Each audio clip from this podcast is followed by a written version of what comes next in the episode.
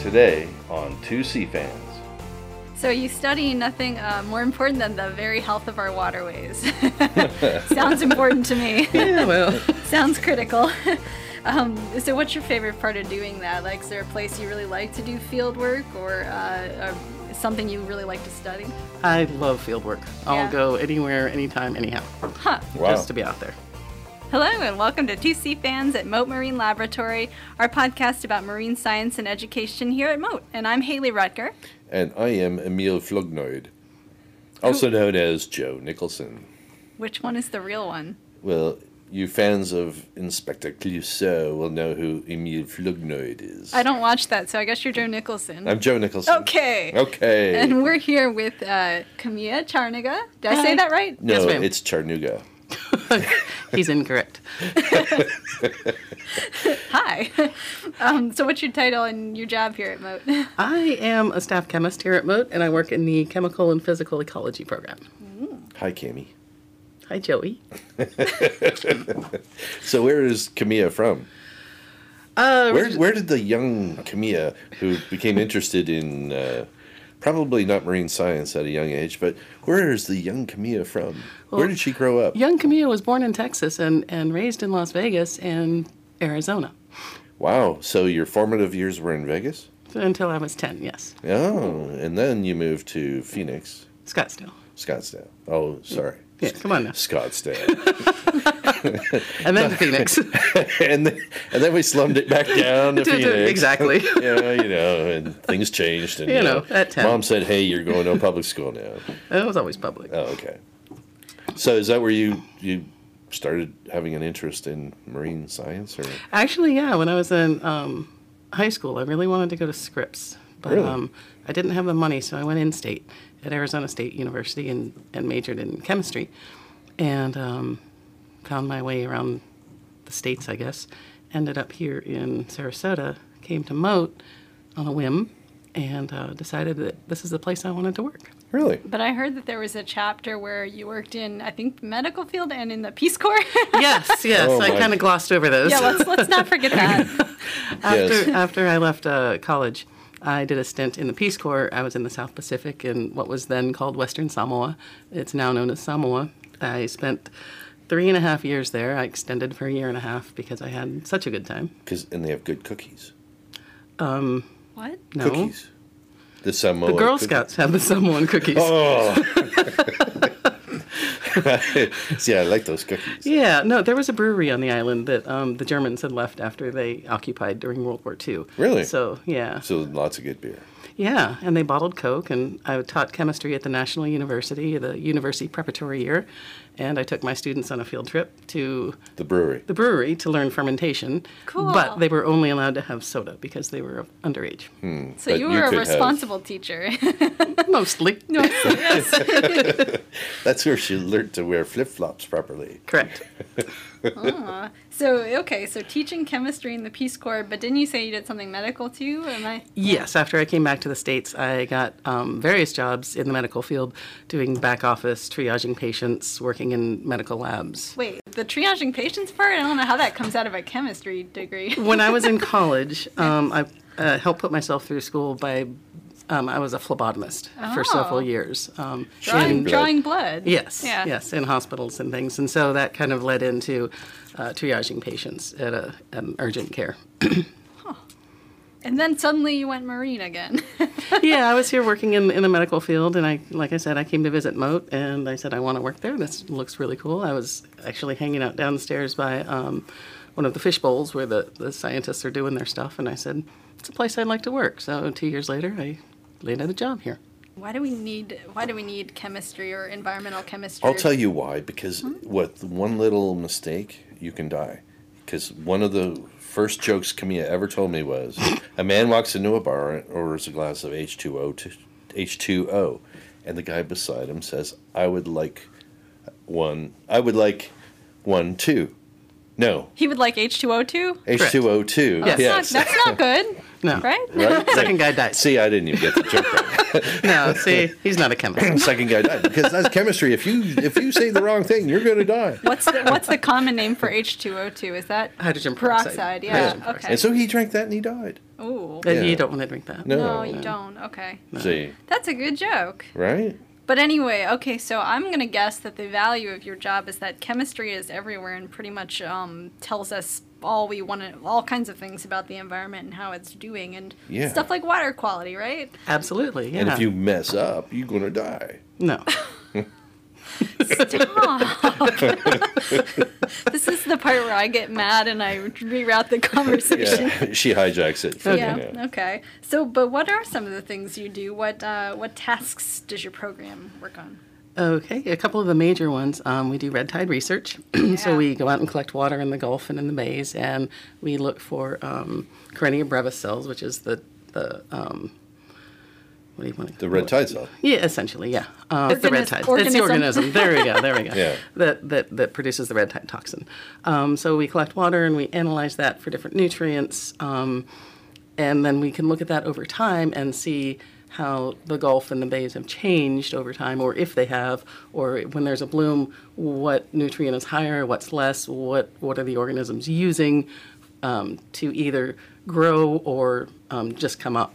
And because you've been doing this for years and years and years, you guys have, I would assume, a huge database of what the chemistry is of the ocean over a great period of time. we do have a very long and um, historical and consistent database. So that's one of the nice things that, that the same groups have been doing this for so long that there is that consistency to um, the, the monitoring and the collection and the analyses. Yeah, and I know that you know it's always a question on people's minds. Um, do we contribute nutrients that significantly affect red tide and And when you say we, you mean humans, humans? not yeah, boat. humans. Um, I mean, um, and my understanding from you know talking to people like you over the years is that you know it starts offshore, away from our coast, but once it gets in here, we we can influence it in some ways, I guess. It can be influenced um, by runoff um, people are causing, or let's say um, leaking. I'm not sure if this could this exacerbates um, red tide or not, but if you're if you're near the coast and you have a septic tank and that leaks, and that can affect the water quality itself, not not necessarily just having red tide. Even Yeah. just runoff from golf courses, or not just, I'm not picking on you golf courses, but anybody's lawn that, you know, fertilizes. Correct. Those, uh, what are they, nitrites? Nitrian? There Yeah. are nitrogen, phosphorus nutrients that come out. Yeah. Mm-hmm. Yes, Yeah. thank you, Haley. But but my understanding is it's never as simple as we would want it to be. so we, just because a nutrient comes off the land doesn't mean it came from us. Doesn't mean that it affects an algae bloom. it could But be true. dog. It could Yeah. be dog poop. That's true. yeah.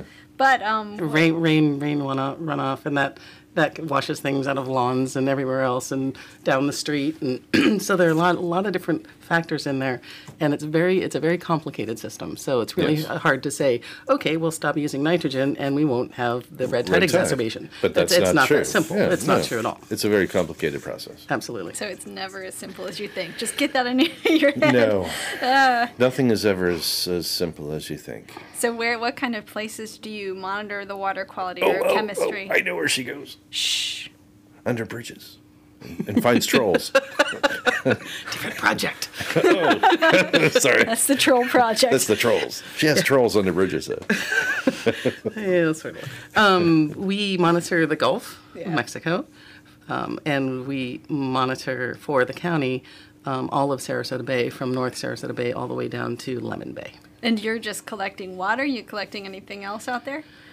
Um, we're collecting water and data. Okay, water and data. There's only water out there. There- There's other stuff out there too.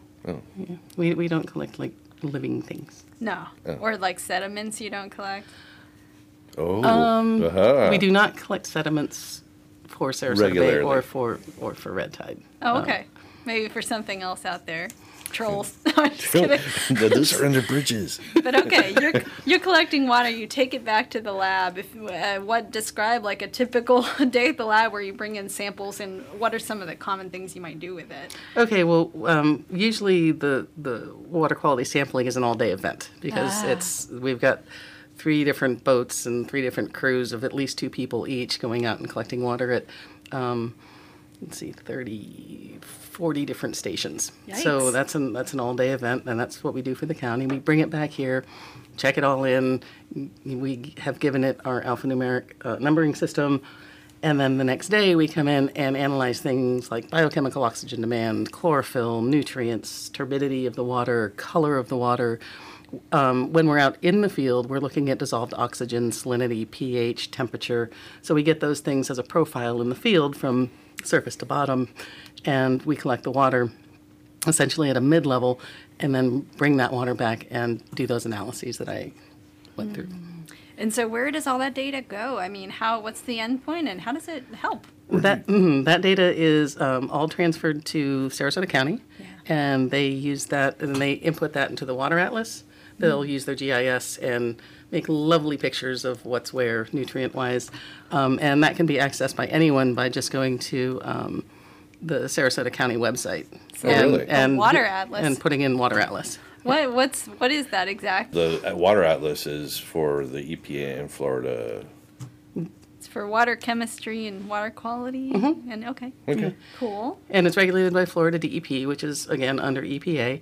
And um, there's certain um, loads that we have to be underneath to to be considered a healthy waterway to, or to have healthy waterways.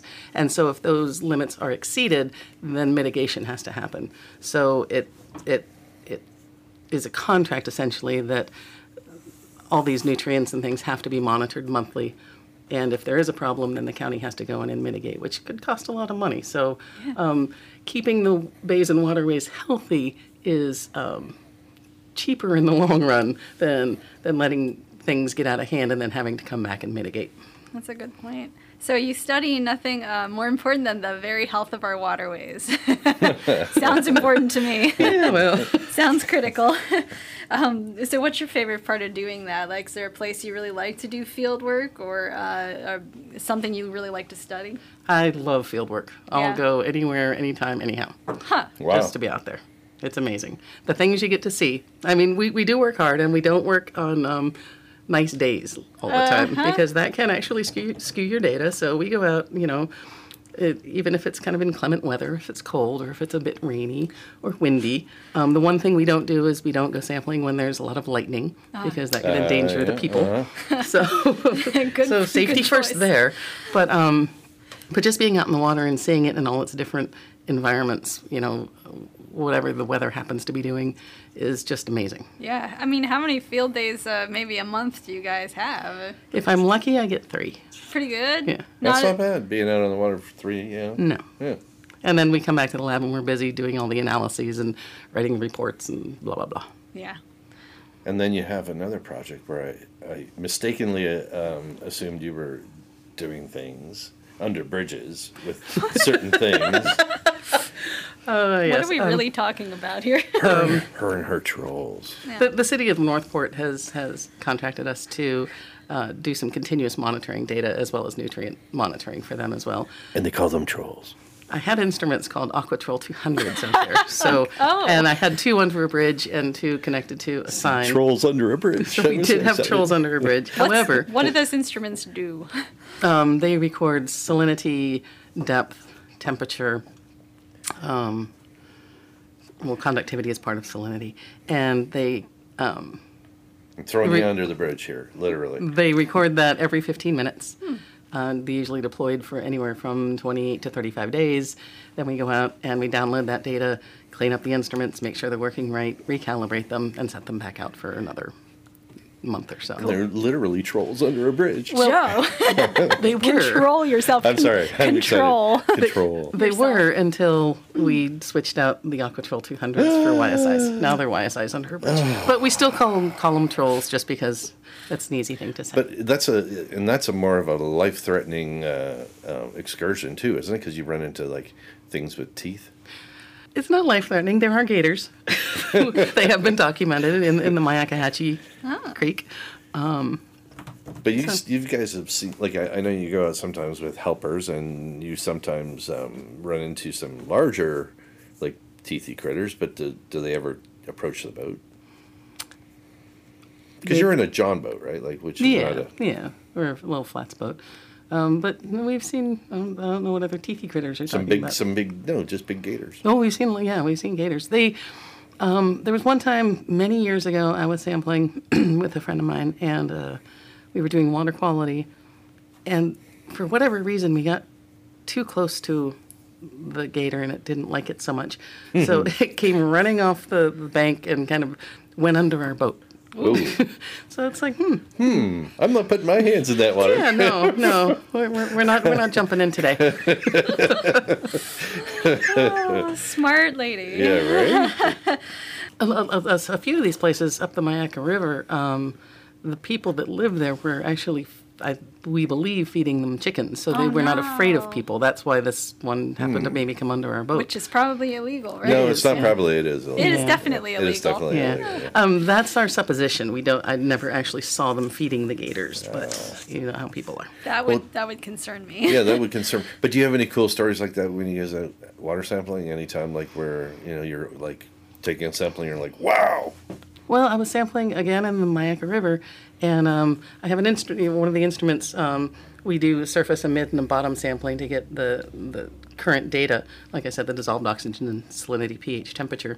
And I was down to the You guys bottom. need an acronym for that, by the way, because that's like a lot. That's a long thing to say. Yeah, we'll figure that out. Okay. Um, so I had I, I was getting the bottom reading, and all of a sudden, um, the instrument's weighted, and I it, the the weight of the instrument came up. Ooh. It- there was light all of a sudden, and I couldn't figure out what it was. It turned out it was a manatee because they're very curious. It was bumping into our our data sond and trying to find out what it was. what is this thing? He wanted to related. wanted to do science too. Yes. Yeah. Well, they have those tiny eyes, but they use their their They're hair. tactile Yes, animals, Yes, yeah. they got a feel. Yeah. Let's Hmm. let's not assume what the manatee was doing. We don't know. You don't know, Joe. I don't know. you don't know, Joe. You don't know Joe. It's That's like, right. You don't know Jack. Jack. That's right. Very.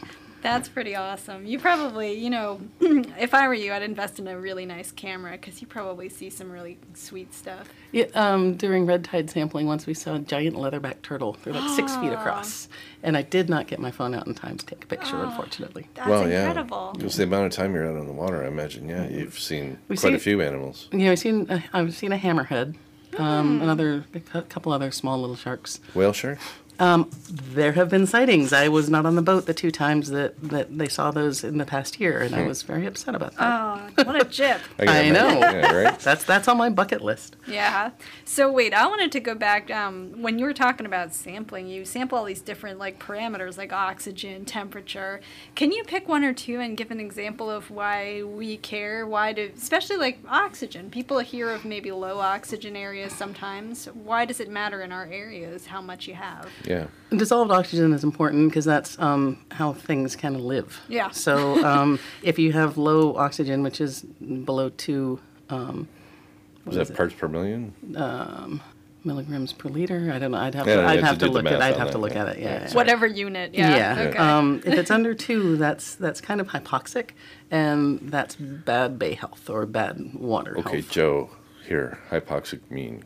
Oh, um, th- it's it's too low in oxygen. However, there was one time I was sampling, and there was a salinity gradient. Um, we had a lot Oh. of fresh water on top and a lot of saline water on bottom. And what happens is that can form a lens between the two types of water.